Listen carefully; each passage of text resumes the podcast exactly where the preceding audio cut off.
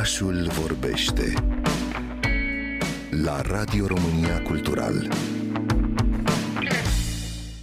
Cause I'm in the stars tonight So watch me bring the fire, set the night light cu siguranță cel mai popular joc video din prezent este Fortnite. Aproximativ 60.000 de meciuri se lansează în fiecare secundă, iar pe măsură ce vorbim, Fortnite adună sute de milioane de jucători, estetici, francize și moduri sub aceeași umbrelă a multiversului. O statistică din 2020 ne spunea că timpul cumulat petrecut în Fortnite de până atunci depășea existența omenirii pe pământ, și asta în 2020, la un an de când Fortnite prinsese aripi.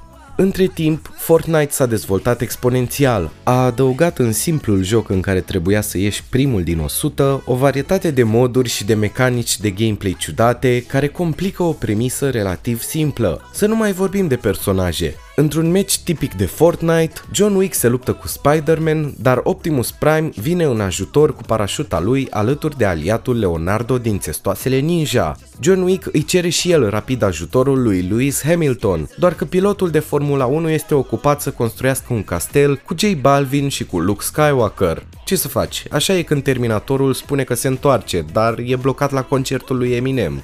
Cu siguranță asta vi s-a părut cel mai ciudat lucru, nu? Ei bine, în toată conglomerația de personaje din cultura populară, Fortnite organizează ocazional concerte în interiorul jocului. Mari, nu oricum. Travis Scott a adunat 28 de milioane de spectatori, Ariana Grande 27 de milioane, iar Eminem 11 milioane de spectatori live. Toți acești oameni s-au strâns pe un teren virtual pentru a asculta prin căști un model virtual al artiștilor care au venit să le binecuvânteze meciurile.